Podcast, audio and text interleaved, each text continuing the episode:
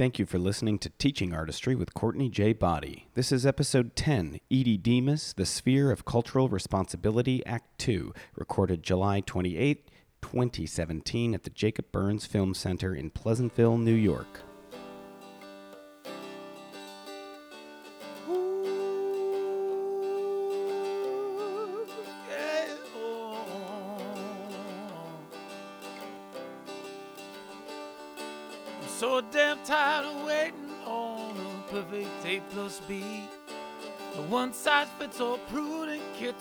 Screaming about irrevocability.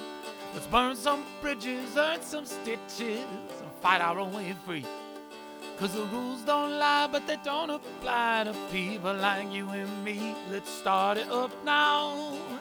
Let's start it up now. Let's start it up now. Let's start it up now. Now they say it's all decided, all divided, all laid out. And the pushcart man with a three-part plan can't understand what you're shouting about. But when the paths they plow, the lives allowed are the only roads you can see. Just remember walls were built to fall for people like you and me. Let's start it up now. Let's start it up now. Let's start it up now.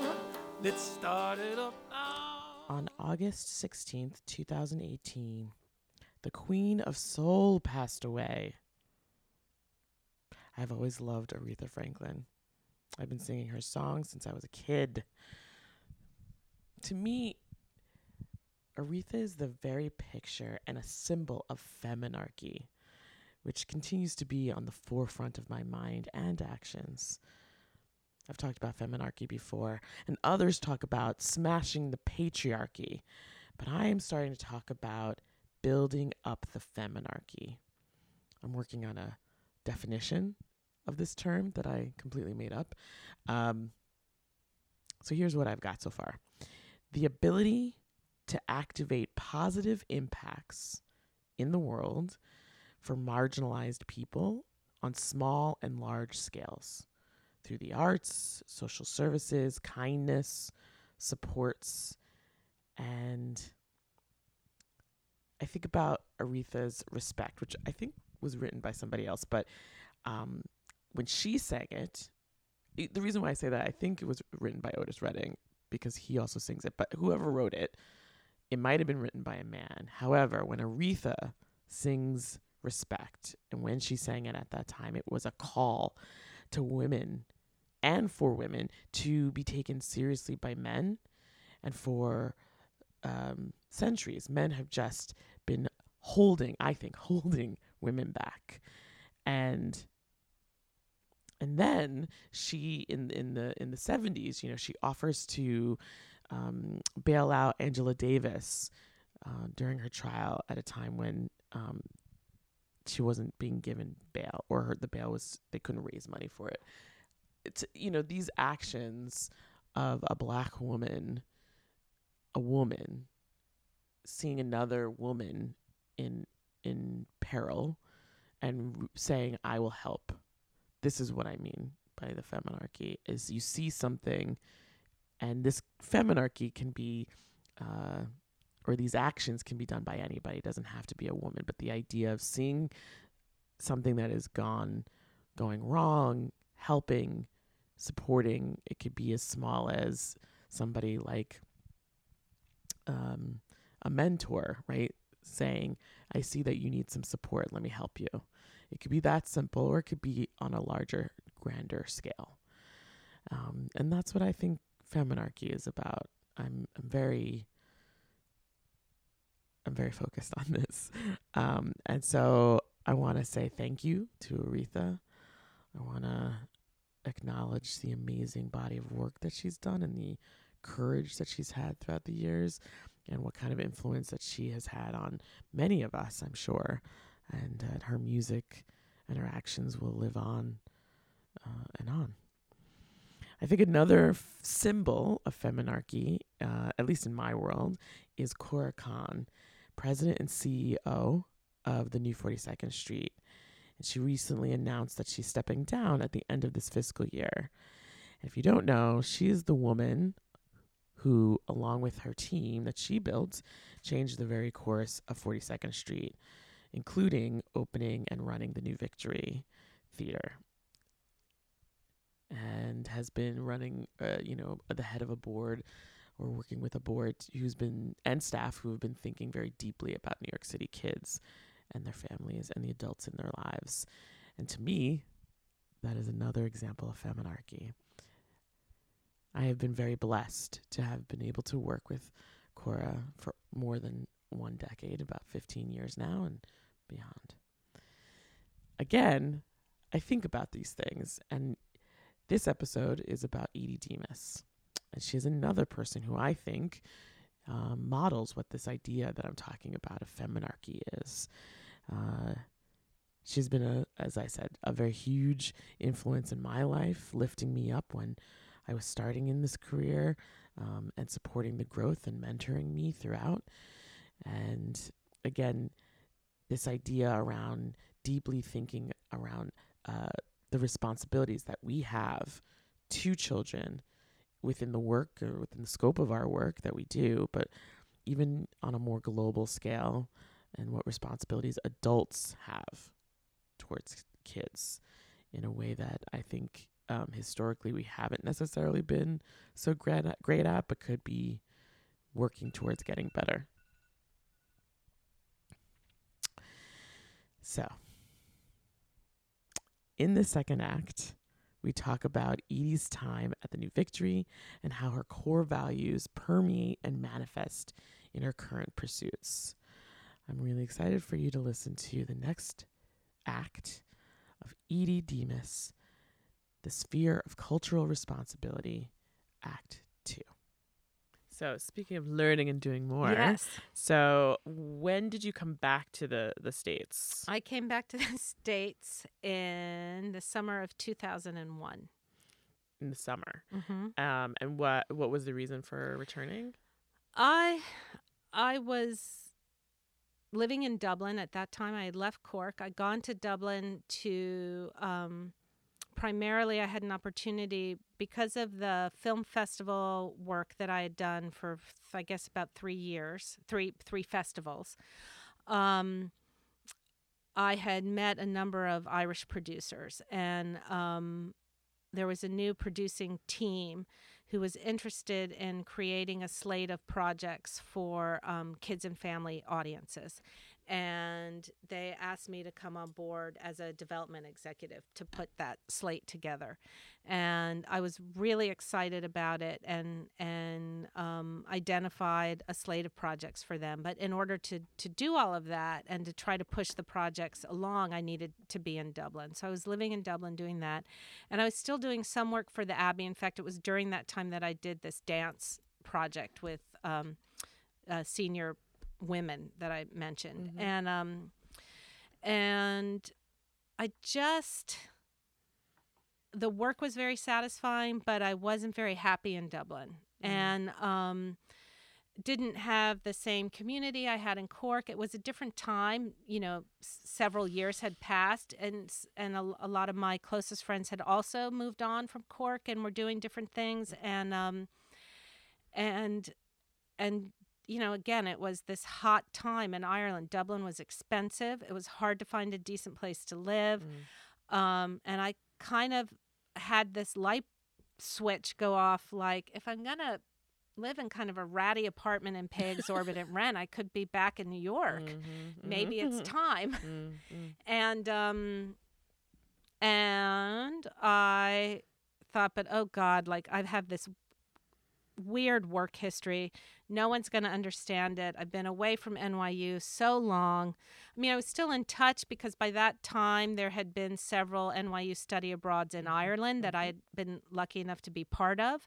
So it wasn't that distant, but I just couldn't figure out. I hadn't done a dissertation. So it's not like I was going back suddenly, like being in a position to go on anybody's faculty. Right. Um, Was that of interest to you to work in the university sector?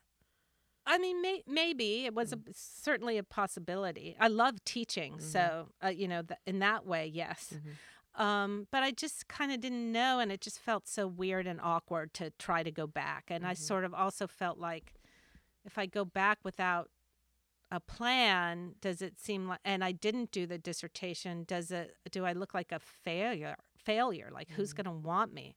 So I was going through all this stuff, but I, I started kind of um, you know, peeking at um online job listings. And it's so crazy now, but even that was like a new frontier that you could Mhm. job search that way. And all of a sudden, the new Victory Director of Education job was in the um, NYFA listing. And I was like, oh, oh my God, that's so weird. That sounds like all the crazy freelance gigs I've done in one place. Mhm. How interesting. And, you know, of course, when I left New York, the new Victory didn't exist. That's right. So yeah, the new Victory opened in So, '95. yeah. Yeah. So I didn't know much about it. I'd sort of known there was something happening on 42nd Street, but it wasn't really on my radar.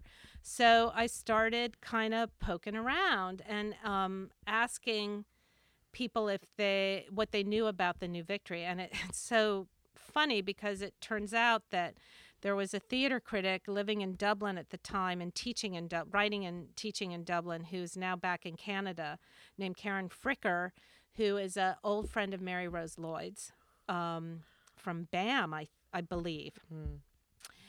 And so she she filled me in a li- what she knew of the Mhm. New Vic, and then um, I had because of the work with Graffiti Theater Company, I had we had brought a show um, to the Imaginate Festival in in Edinburgh. The first festival that Tony Reekie started as executive director, and uh, um, it was a festival that predated his programming of it. So it was like, oh, I'm here, I'm going to observe, I'm going to see what the festival looks like. Mhm.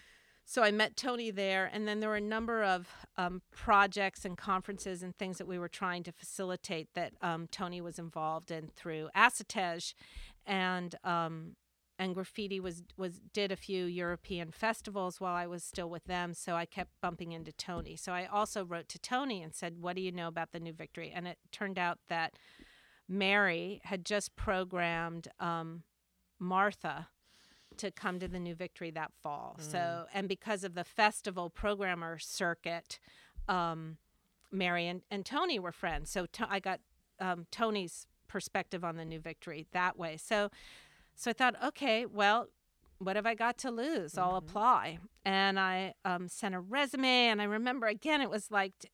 Email was like this strange new world, and and I wasn't sure about that. And I think the instructions were to apply by regular mail, even at that time. And so it, it was this giant thing, and I, you know, I was so paranoid about getting it there from Ireland and making sure. And I bundled up like teacher resource guides that I'd worked on. So I, I, I don't know, must have been a, in ho- again looking back, a crazy package of stuff that they got for me. Um, and then I thought, I so I did that, and I thought, you know what? If this job exists, so will others. And I decided to go home, and I booked a ticket. And um, That's very brave. You're very brave, Edie. if this exists, so will others. I'm off. Uh, um, and after I made the decision to go home, which it sound I sound like I made it lightly. You know, I had very good friendships there. It was it was Mm, sad uh, mhm. to leave, but it just was time, and that that made me realize um, that it was time, and that I wasn't as crazy and as I thought with this resume, and um, um, I, I was packed up, and it was a big deal to to move back because I had, you know, I had acquired a lot of stuff by that point, for even furniture that I had to decide what to do with. So I was I was sh- figuring out how to ship it all home, and I had stuff in boxes and all of this, and and my apartment got broken into one night. Um, while I was there alone in bed, I heard three guys on the windowsill, and I just I freaked out and um, started screaming and there was i remember hearing like broken glass and like they were also kind of laughing and i shot out the front door like a lightning bolt went down to the street. Luckily um, mobile phones were around. Called my friend who lived nearby. Sh- and and she called the police and she and her husband came right over and um, waited with me on the street. And then we went back up and sure enough the window was broken and there was blood on the sorry this is I, I digress.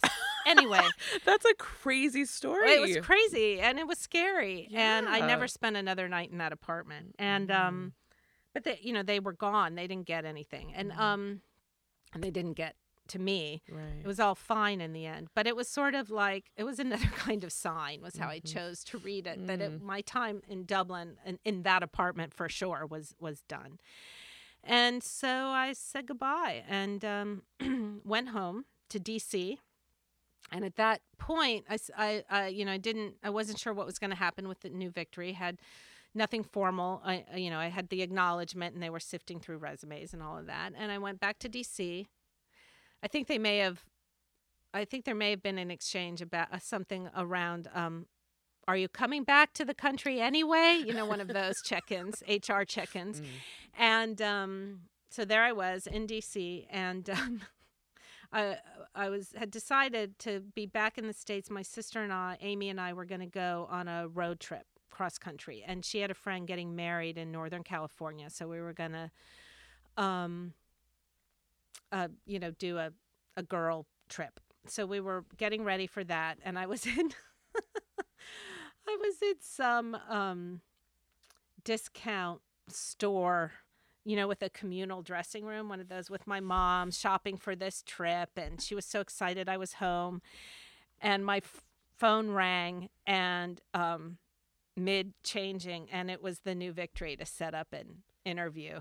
And I remember my mom was like, so excited. And I was scrambling around trying to deal with this call and I'm going on this trip and I don't know how to schedule it and all this stuff. So we we made an arrangement for a first round phone interview uh, when I landed in Northern California for this wedding. And um, the wedding was on something like September 14th, 2001. The call was scheduled for like the 12th or the 13th. And so we were in Arizona when September 11th happened. And uh, so, I mean, you know, that was life changing for all of us. And uh, finally got had to figure out how to get to Northern California. There were all of that. Got there. Um, did the call. I might not have how it was scheduled exactly right. Doesn't matter. Anyway, did the call. Um, and you know, the New Victory had that flood also. Oh my God. Yes. the whole lower lobby had been flooded, ironically, on the same night, and they couldn't get any, of, of course, insurance adjusters there to help or people to help clean it up. Mhm.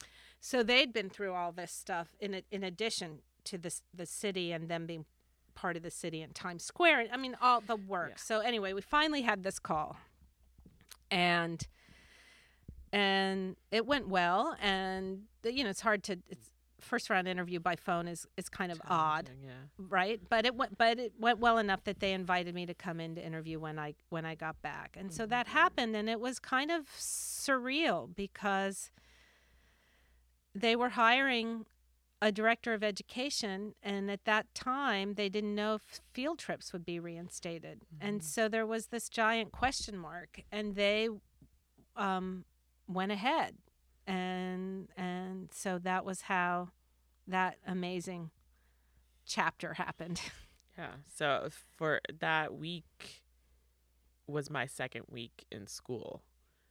oh wow Yeah. And I Where were you uh, living? Uh, so I was living in Long Island, but I uh, was working at Chelsea Piers. oh gosh i remember that Yeah. So when I crossed uh, the street, because I had, long story, but basically I wasn't supposed to work that day. I had worked, I'd rearranged my schedule to actually work weekends. So I had Mondays and Tuesdays off. But I had a friend who was doing a team building activity. Uh, at Chelsea Piers in my in where in the, in the spot that I were, worked in, which was the field house, and she didn't exactly know where to go, and so I, I she asked me to come. It was on a Tuesday, and I was like, mm, hemmed and hawed. But then I thought, oh no, that's okay. I'll actually create a day of it, right? So I'll just I'll go, I'll take you there. I'll go to the gym because I get to go to the gym there, which is amazing gym. uh, and then I'll go have breakfast and I'll just have you know d- my day in the city, and then I'll go to class that night. And when I arrived, I, I brought her in, and there was no other staff there yet. So anyway, I crossed the street, you know, on the bus. Towers were intact. Inside, you can't see anything, and usually there are televisions everywhere. Right. Um, but none of the TVs were on, none of the music was on. But this team building, I don't know why it was so early in the morning. It was like it's seven thirty or seven forty five or something. Like that. None of the staff were there, so they asked me to clock in and just be staff for until the the rest of the team showed up. And so I had just changed, and I came back out, and um, my boss turned on the television. At that point, the first plane had hit, and I, I, I don't know why, but I immediately went outside even though they're like maybe you should stay. And I, I went inside everybody's gawking and while i was out there the second plane hit and that was for me i was like and i'm out! Right. i gotta go! And and, and anyway so that Did you get I, to Long Island? I ended up walking home essentially. I ended up walking basically to uh met stadium and Oh then my the trains were back up so i was able to get a train uh at flushing.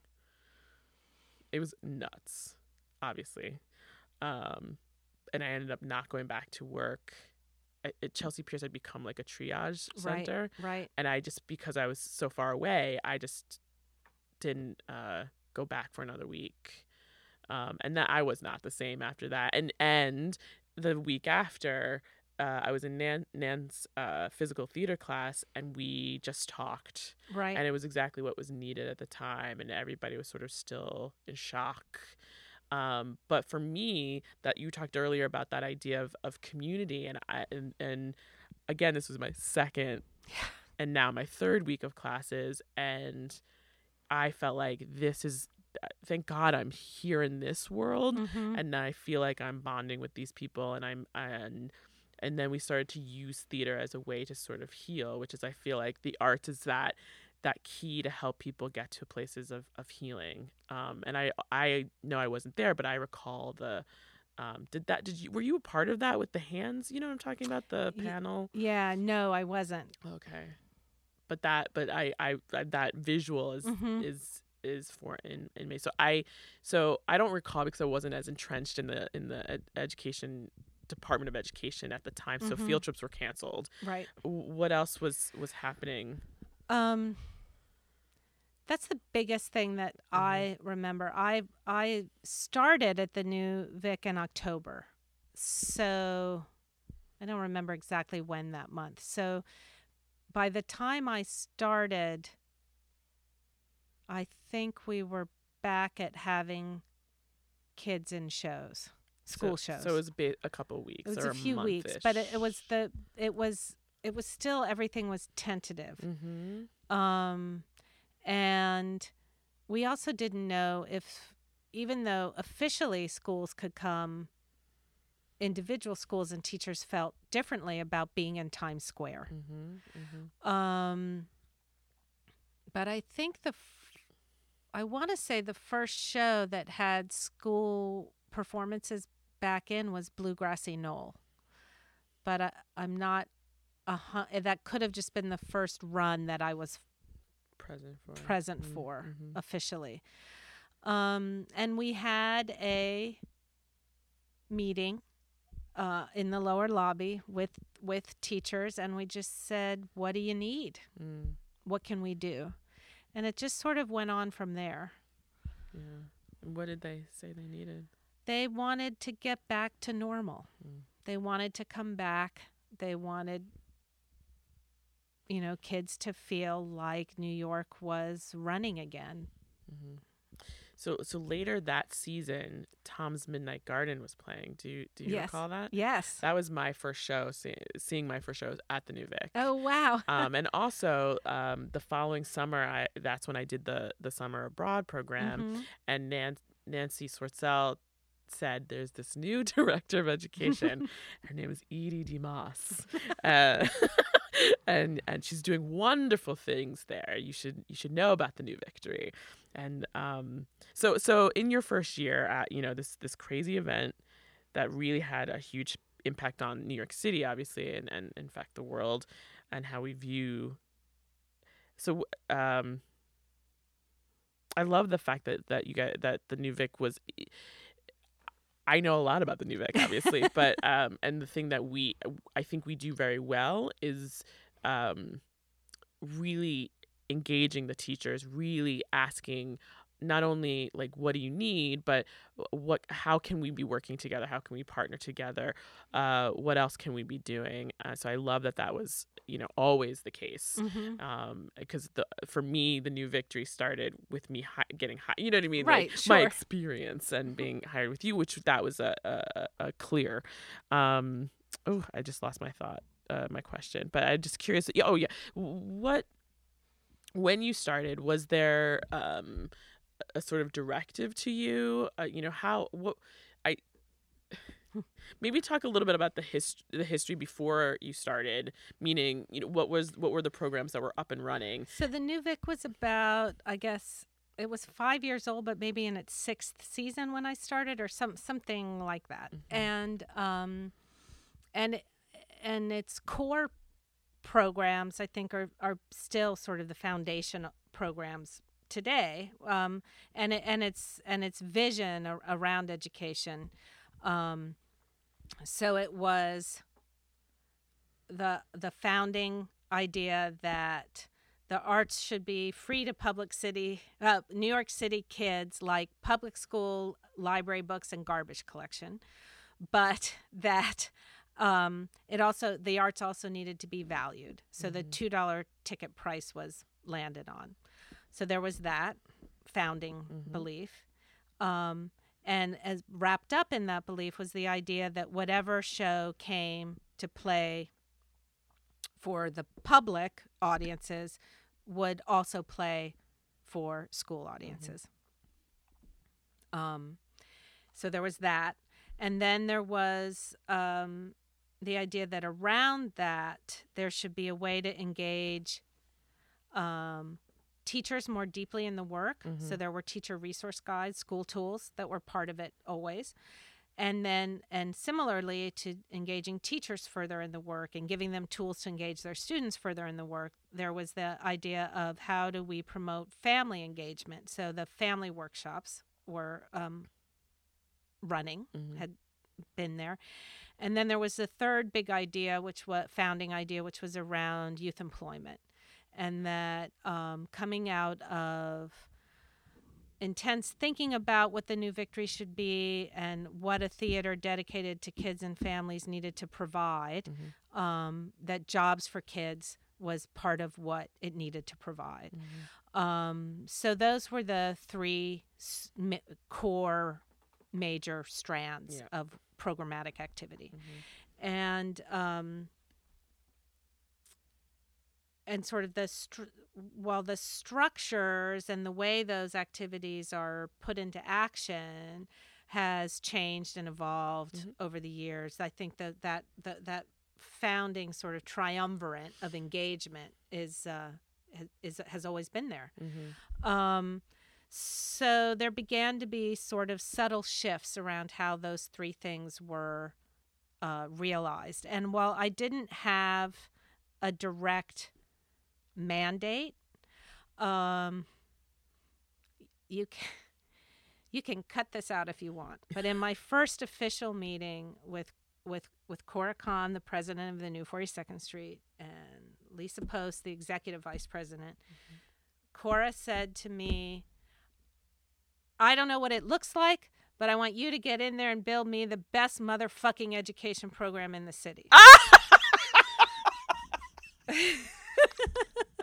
oh i'm keeping that um I'm not sure she actually said fucking. She might have said effing. yeah okay Um, and then she sort of said, "Oh, I, you know, I, so you know, sorry, I said that." I said, "Well, hey, I just arrived from Ireland, and I'm not afraid of the f word." So anyway, um, I did, I did give that to Michelle Elliott when she was writing the gala script last year, and she, I think she was going to try to use it, but it sounds like it didn't stay. it didn't stay didn't stay um, so you know that was in my head, and I was like, "All right," and we dug in as as you know and you were Mhm. you you you came into that process Mhm. very soon afterwards Mhm. um and some of the first shifts some were were subtle as i said so we changed the school membership program to the school partnership program Mhm. because that implied a reciprocal relationship Mhm. um, we started playing around with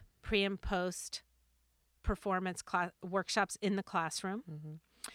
and in order and and at first those were um, implemented by staff. And then we to sort of experiment and pilot and see if people wanted them. And they did. And then we started and we there were site visits that were part of that. Do you remember you went with me there was that teacher oh i can't remember what school sasha's the dreamer He's still there. um, that's and he had the most amazing bulletin boards oh yes.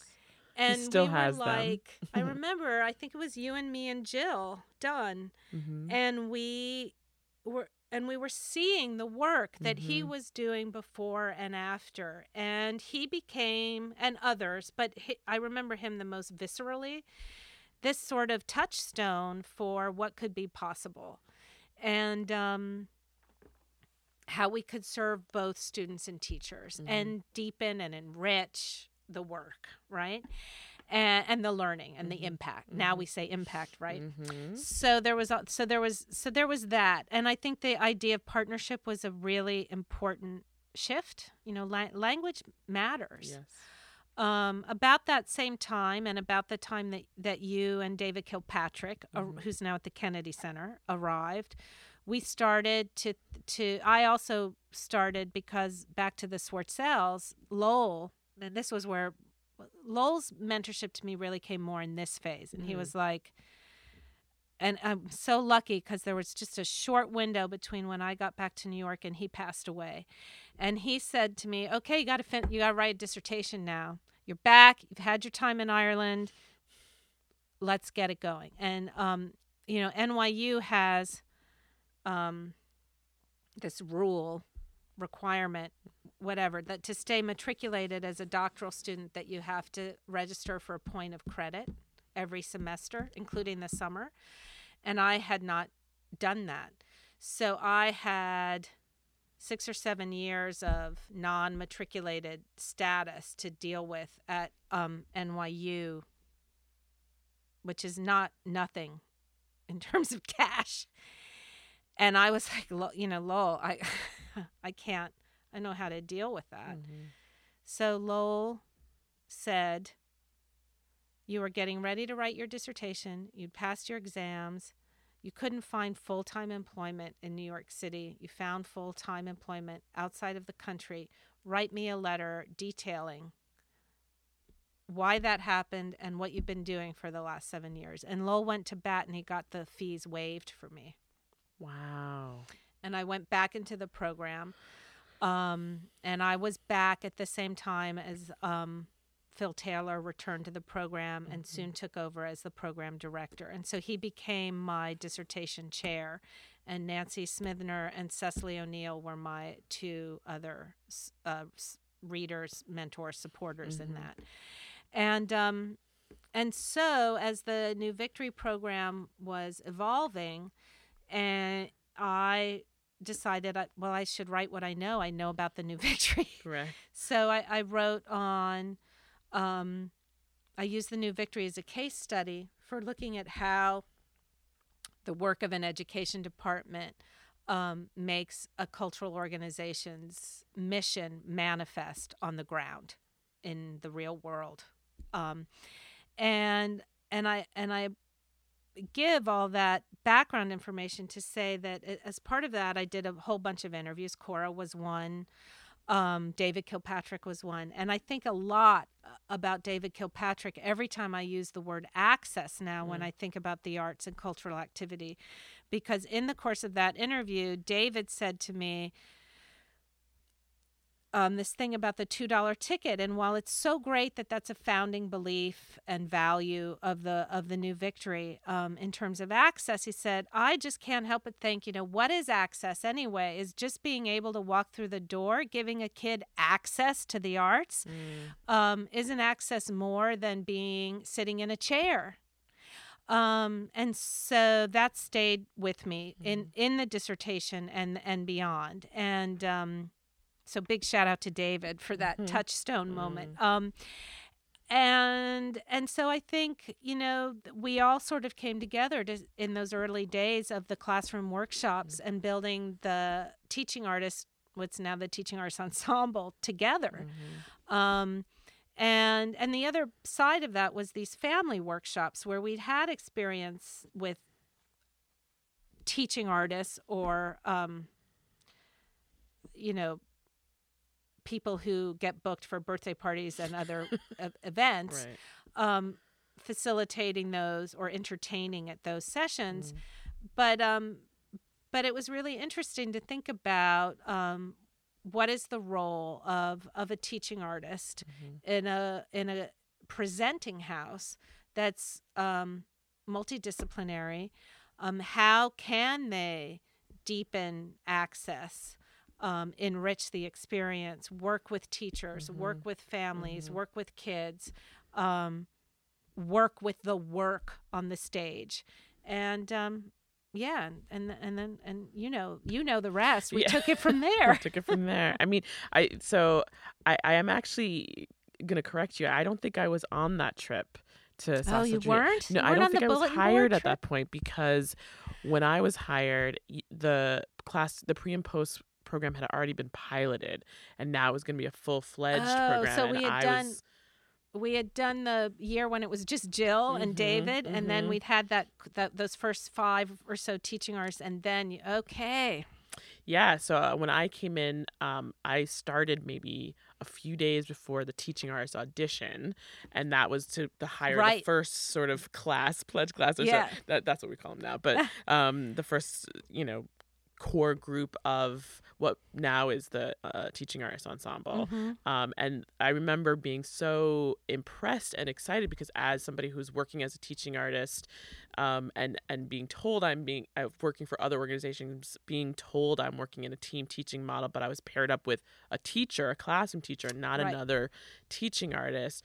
I was so excited about that because the idea of being able to go into a classroom with somebody who is armed with the same understanding as you, armed with the same right, knowledge and or something that we you know we complement each same- other and the and, same and the same goals. goals and and to deal with classroom management and all those other pieces um, was really exciting and on top of it the idea of of um, the administrative staff that usually feel like they're tied to their desk actually going out and teaching was a Mhm. huge you know uh, positive uh, for me um, you know coming out of just just finally sort of understanding what this could look like um, for me um, but that became the foundation for where we are now and you know Um, that um, that team teaching model came from directly from Creative Arts team. Yeah.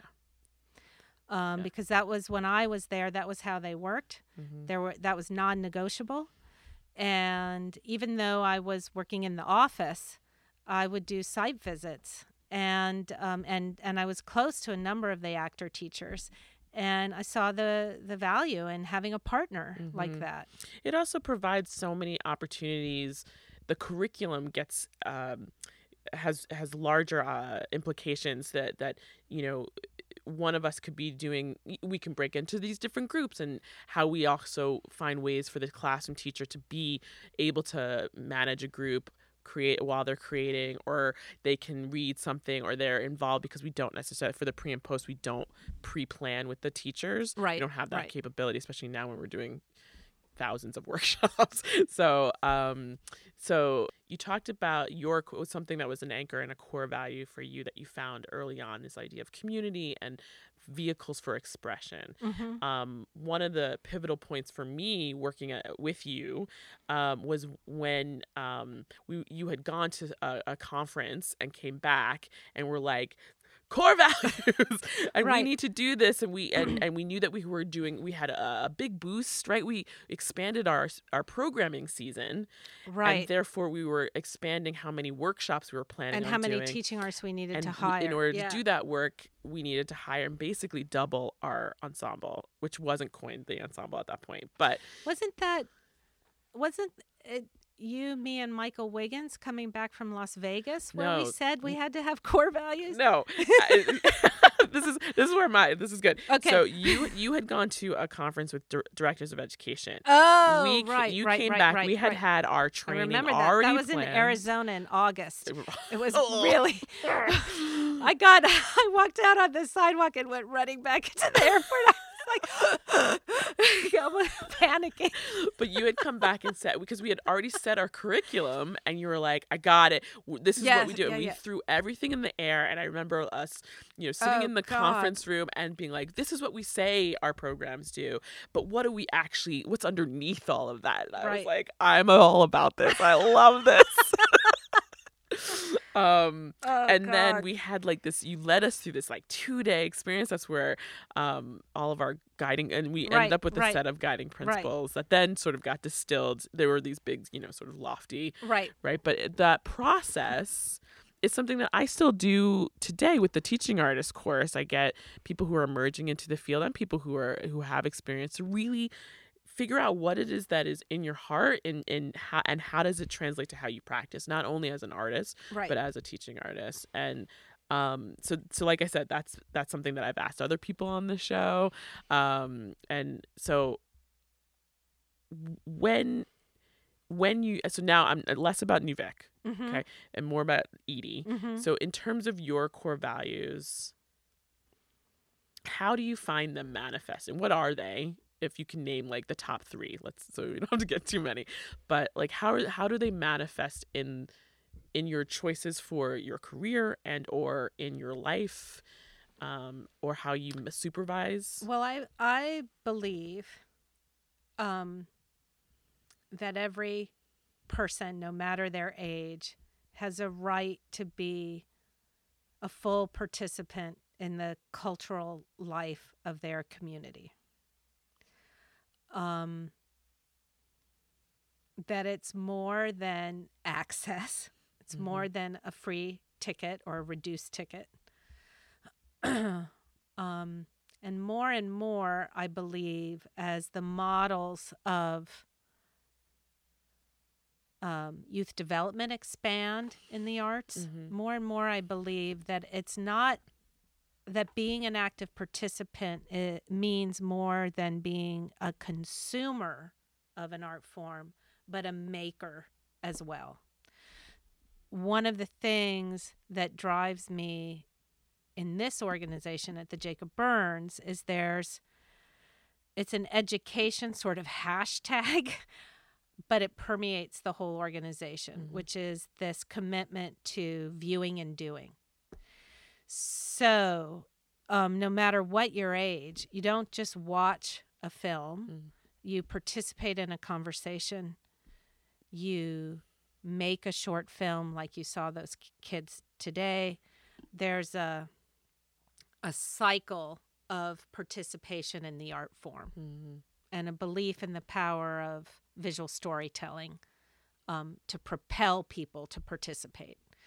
Um, I think the I wouldn't put this in a grant, but I feel like all art forms function that way. All Mhm. art forms should have a, a consuming and a making component. That's what when David asked the question, what is real access, Mhm. authentic access? I now feel I can answer it with that. So that's a core belief for me that it's a, like a yin and yang. To me, that gets us past is it arts integration? Is it arts for art's sake? Is Mhm. it whatever, right? I don't care about those arguments anymore. And I guess another, a current core value is I don't, I'm tired of us arguing with each other about what we do Mm. because life is short and there's a lot of change that needs to happen in the world and i don't have time to do that. Mm-hmm, Um, so I think the things that keep me going in this sort of bird's eye role and um, set of re- re- responsibilities that I have in a new position like this one is how do I hang on to that yin and yang? How do I clear the obstacles for the people I work with here um, to also hang on to that? How, what is my responsibility in creating opportunities for them to, as individual staff members, to check back in mm, with that Mhm. heartbeat? mm-hmm, Um, and then how do I articulate that in a compelling way to get the support so that we continue to do the work? mm-hmm. So those are the like the big responsibilities and the way I try to um, shoulder them. Um,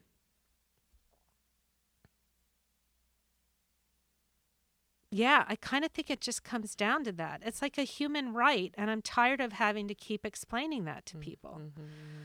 Um, it should just be. You know, I went back, I was looking at something recently, I can't remember why uh, exactly, but I was remembering back at NYU, probably one of the times I had written like something that made Nancy say, drama's not going to save the world. Uh, Um, but sometime around in there in the early 90s, I had become aware of this, you know, the, the UN um, Convention on the Rights of the Child Mm-hmm. which the U.S. has still not signed, Mhm. and and cultural participation is one of them. And um, I just feel like, why are we still having to fight for that? And and what can I do to like further it along so that we can move on to whatever the next challenge is?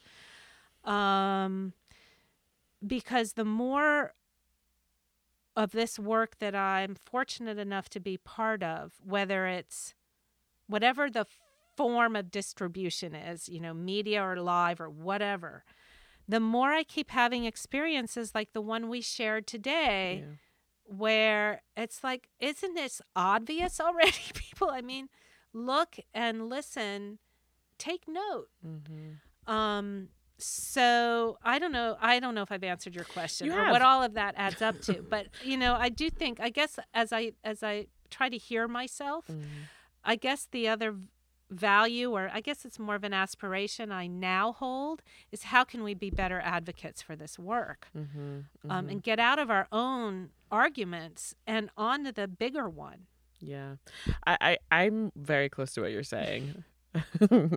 um, I I've just sort of stepped or dipped a toe in the advocacy world, and that that as you were talking, I was thinking, well, yeah, you know, there are larger things. That's shocking that the United States hasn't signed a document about children and their rights and the idea that the you know the culture cultural activity should be a part of um, a healthy life. Right. Uh, I mean, it's shocking, but also we have an administration right now, and I, uh, you know, I started this uh, uh, over a year ago before the election, and I sort of could see that there was this pathway to where we are now in wanting to strip away um, arts and cultural activities by wanting to slash uh, the NEA's uh, budget and. Um, you know, luckily the the House as as as it is, even under a rep- Republican.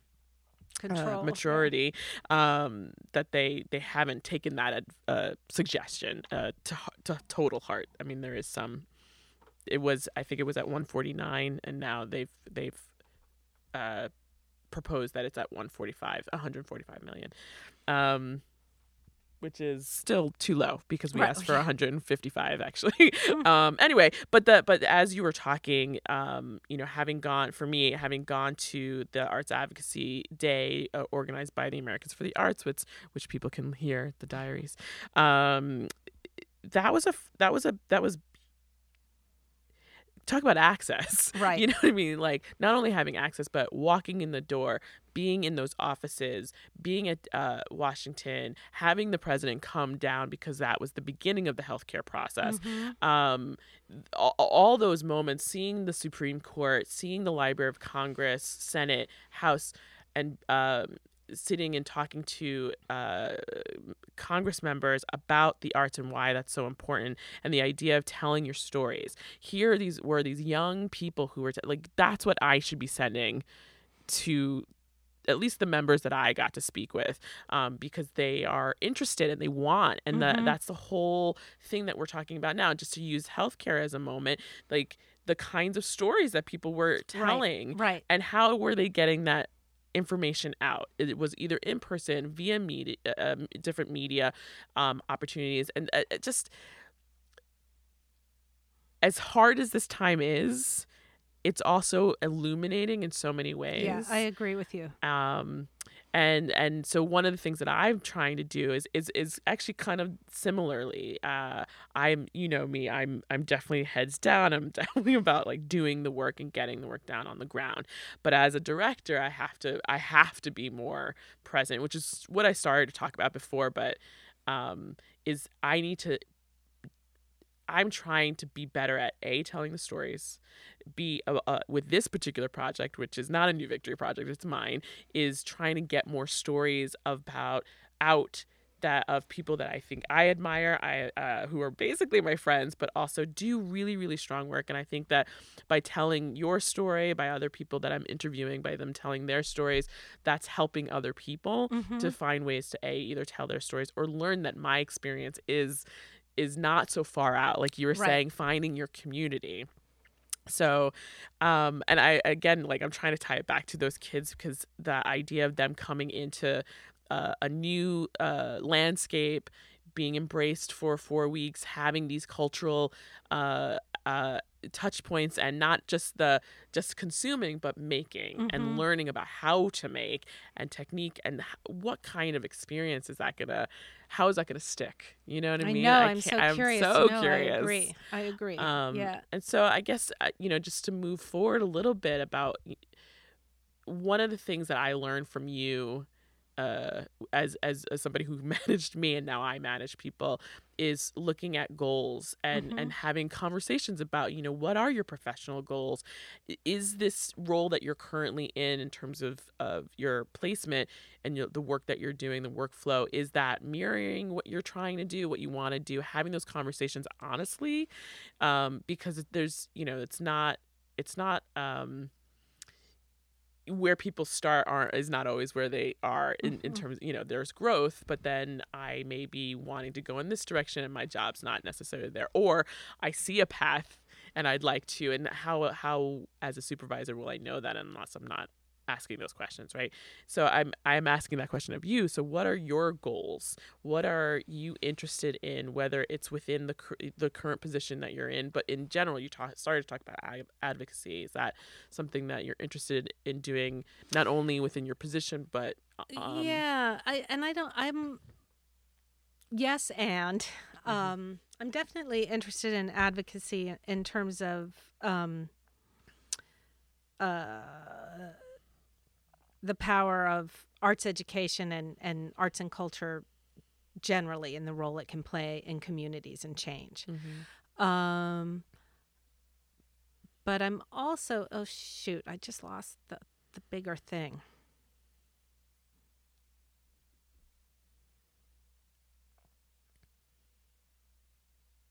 Ah. Goals. Oh, I'm as part of that, and whether it's advocacy in the traditional sense in terms of the you know the types of formal advocacy you were involved in with Americans for the Arts, right? And kind of lobbying Congress. I'm really since the election really thinking about it's kind of like uh put your money where your mouth is time like you've been a, I mean you as in me thinking to myself mhm. you've been involved in this work for your whole career now um and yet and still my awakening post election has been around most of the time um I'm preaching to the choir and that is part of the reason why we are where we are Mm. and what do, what is my responsibility in getting out of my silo and doing something about that. I don't have the answer to that Mm. yet. Mm-hmm. Um, but that's the thing I worry about now because I think that that there's a real sense of comfort and validation that comes from talking to people who feel the same way as you do or similarly similarly enough that um, while there's exchange of viewpoint you're still sort of in the same ballpark Mm-hmm. um, being in the same ballpark is not what where we are right now and it's it's what you heard those kids talk about i was really impressed with that young woman in the intro who talked about how do we upend the tribalism we find ourselves in now that's a really potent word Mm-hmm. and I can't get it out of my head.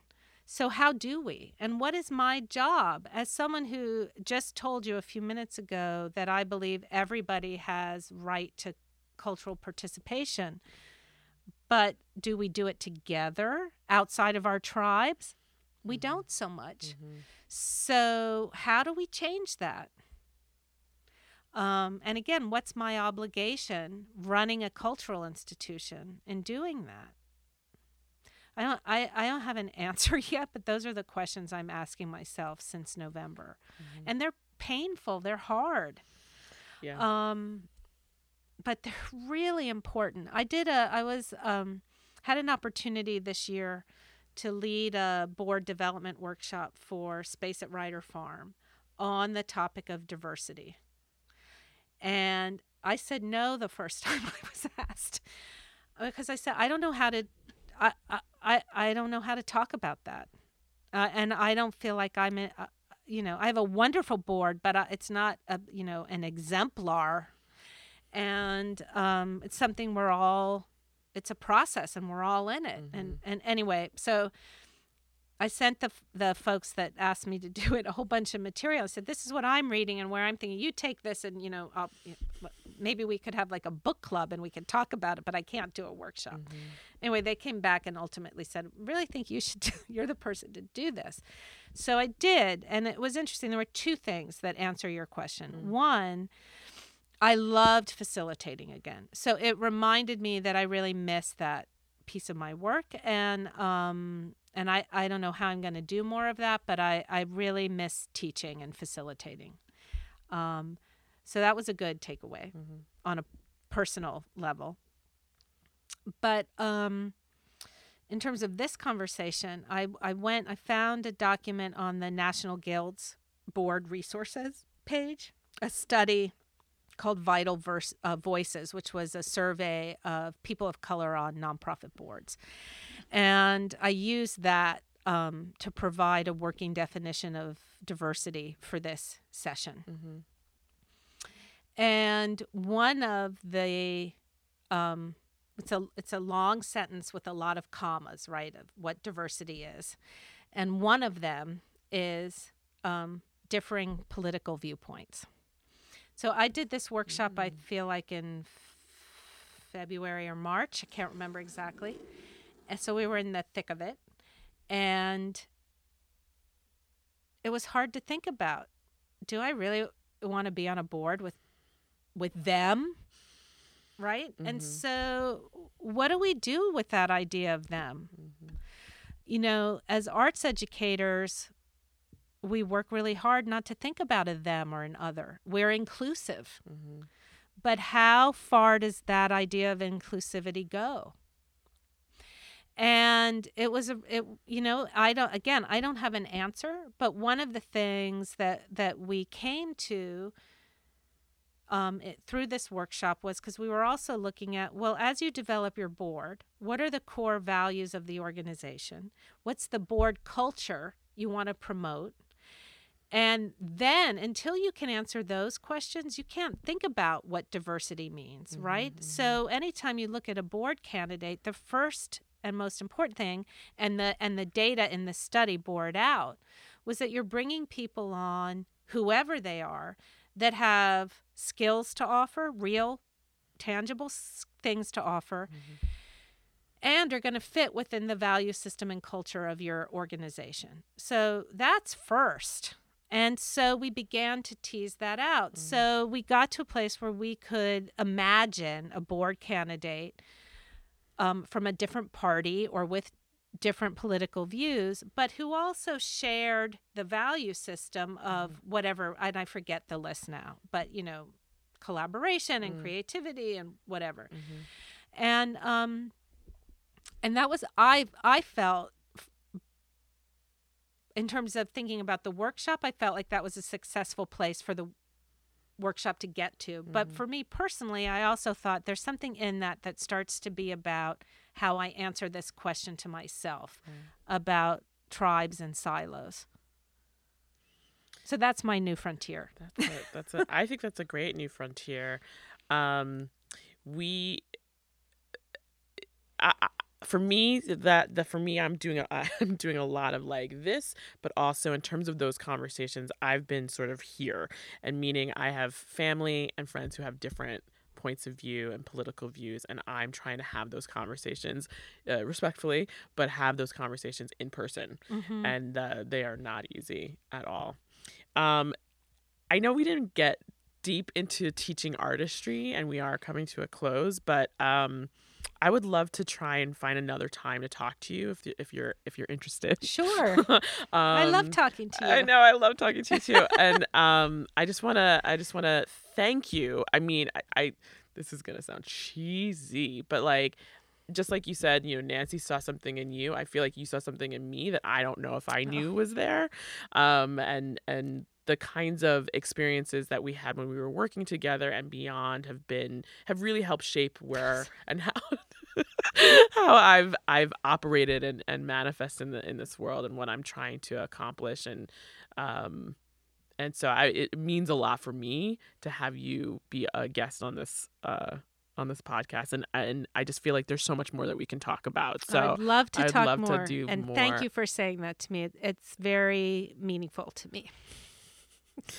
um so Edie, Yes. uh do you want to do you want to sign us off? This is a new thing I'm just trying right now. Um so this is you could say Are we improving? we're, we're totally improving. So you know the title of the the piece. If there's any last things that you'd like to share with the listeners, Oh gosh. I think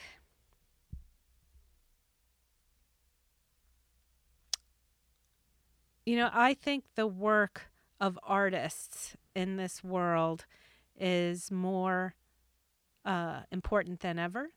I think artists, uh, particularly performing artists, have a contribution to make about give and take, about yes and, speaking of improv, um, about listening as well as speaking, about ensemble that is more important than ever before. I and I think they also I say all that and I think about even you know like the Liz Lerman and critical response artists are used to taking notes and giving notes and in a way that is constructive. And we need more of that in the world and the and the and the and what we you and I and and our, all of our colleagues at the New Victory and beyond know in our bones is that when artists put themselves in those situations when they share that expertise and those gifts with other people the the people they interact with grow and change and transform. But as artists and practitioners we grow and change and transform as people and as creators. And our work all of our work whether your work is the work of a student in a classroom or a teacher or an audience member as an adult audience member your way of being in the world is changed and your way of making art in the world is also changed. And what i am most interested in these days is that exchange and the art that comes out of it and the community that comes out of it. Thank you, Edie. thank you courtney Thank you for listening to episode 10, Act 2 of Teaching Artistry with Courtney J. Boddie, Edie Demas, The Sphere of Cultural Responsibility. Join us next time for even more Edie Demas. Teaching Artistry with Courtney J. Boddie is edited by Ben Weber. Christopher Totten is the creative content manager. John O. Waldman wrote and performed the theme song. Tim Palin designed the logo. Visit us at www.teachingartistry.org. Follow us on Twitter at TA underscore artistry. Like our page on Facebook, listen to us on SoundCloud, subscribe and rate us on iTunes, and be sure to share this podcast with all the teaching artists in your life. And it needs people like you and me. Let's start it up now. Let's start it up now. Let's start it up now. Let's start it up now. Ooh.